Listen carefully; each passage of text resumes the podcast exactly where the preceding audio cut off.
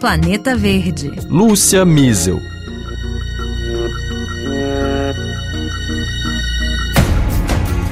A notícia de que o Brasil afundaria o porta-aviões São Paulo, depois de meses de indefinições sobre o fim do navio, gerou uma mobilização internacional de organizações ambientalistas e uma comoção particular na França, país fabricante do mastodonte de 277 metros e 28 toneladas. Os franceses são referência mundial em desmantelamento e reciclagem de embarcações civis e militares. Mas, pelo menos publicamente, silenciaram sobre o naufrágio provocado da joia da Marinha Nacional pelo Brasil. É sobre isso que a gente vai falar no Planeta Verde de hoje.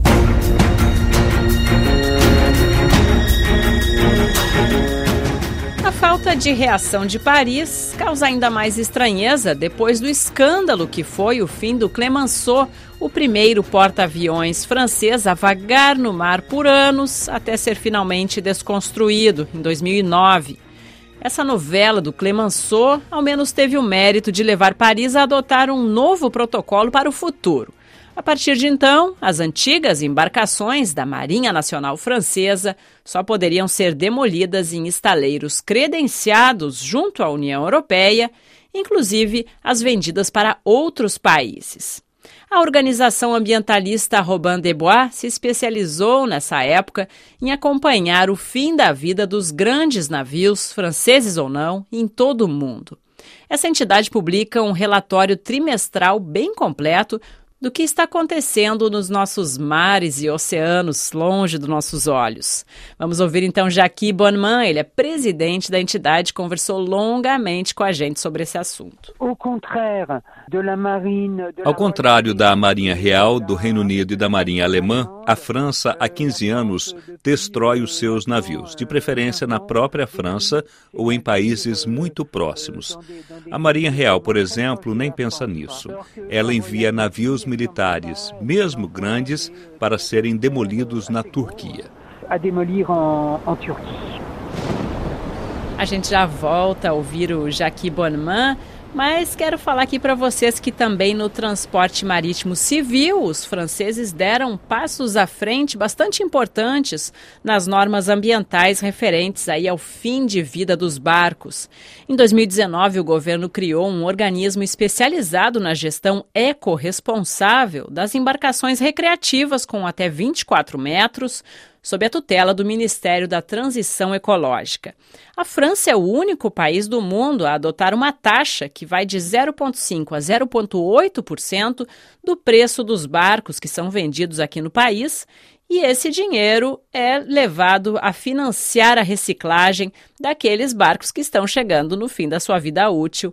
É isso que nos explicou a Ivana Lazarevich, ela é diretora desse organismo chamado APER. Euh, Essa organização específica implica na responsabilização ampliada dos produtores, algo que já existe para outros setores em outros países, mas para os barcos, o único país que tem isso é a França. E aí, em menos de quatro anos de atividades, 7 mil embarcações já foram desmontadas e recicladas aqui na França, em 30 centros de tratamento e operações espalhados por todo o país. Nós estamos envolvidos em diferentes projetos para aumentar a reciclagem possível dos componentes com os quais os barcos são constituídos e poder valorizá-los. Não para criar receitas, mas para que eles sejam valorizados no mercado. Estudamos várias possibilidades, como separar a resina das fibras e poder restituir as fibras e utilizá-las na produção de novos barcos. Lucas de Bièvre é responsável pelo desenvolvimento da APER e ele acrescenta que, apesar desse serviço ser gratuito, ser de fácil acesso, ainda existem muitos proprietários aqui na França que decidem abandonar as suas embarcações nos portos, em terrenos baldios, no próprio jardim, mas também, é claro, no fundo do mar. Era uma prática comum e estamos tentando mudar a visão sobre o assunto, já que agora os proprietários não têm mais desculpas, uma vez que o serviço é gratuito.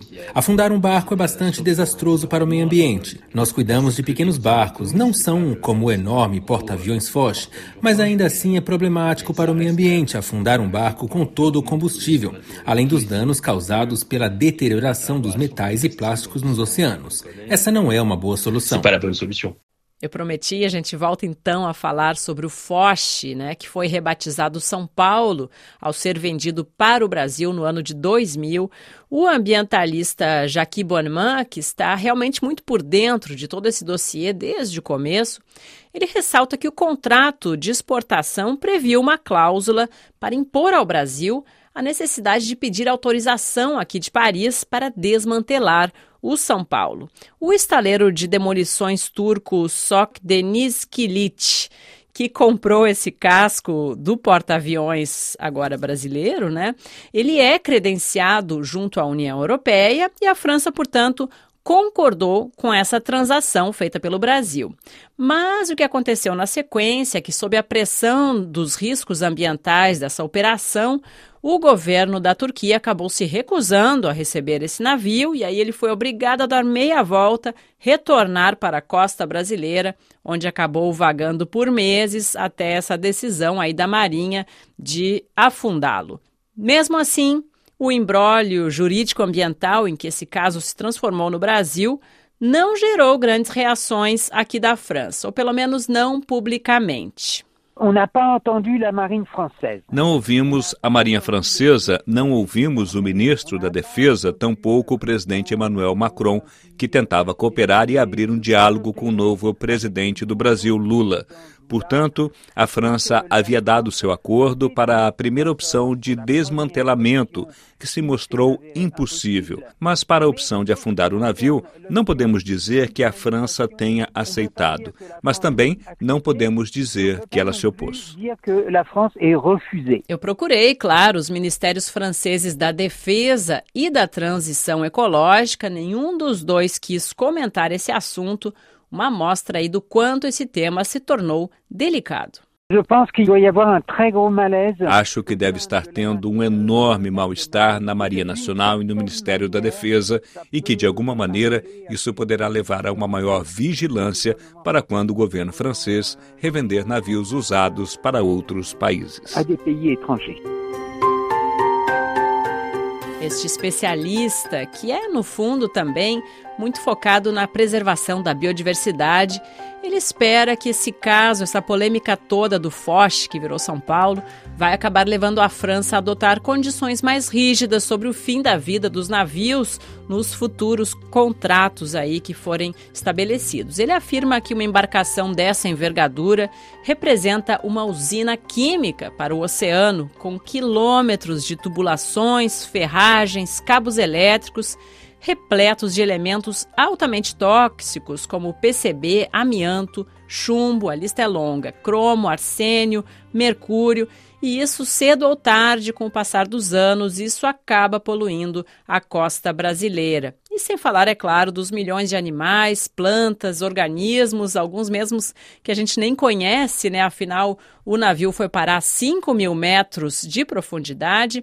Eles já foram aí atingidos pelo afundamento dessa pesadíssima estrutura. Jacques Bonneman lembra que Paris sabia que assumia um risco quando passou o porta-aviões para um país como o Brasil, que é exemplo dos seus vizinhos ali na América Latina, né? Argentina, Chile, México mais para cima, nenhum tem uh, uma cultura de demolição de navios desativados, sejam eles civis ou militares. Então, mais um trechinho aí do Jacques Bonneman.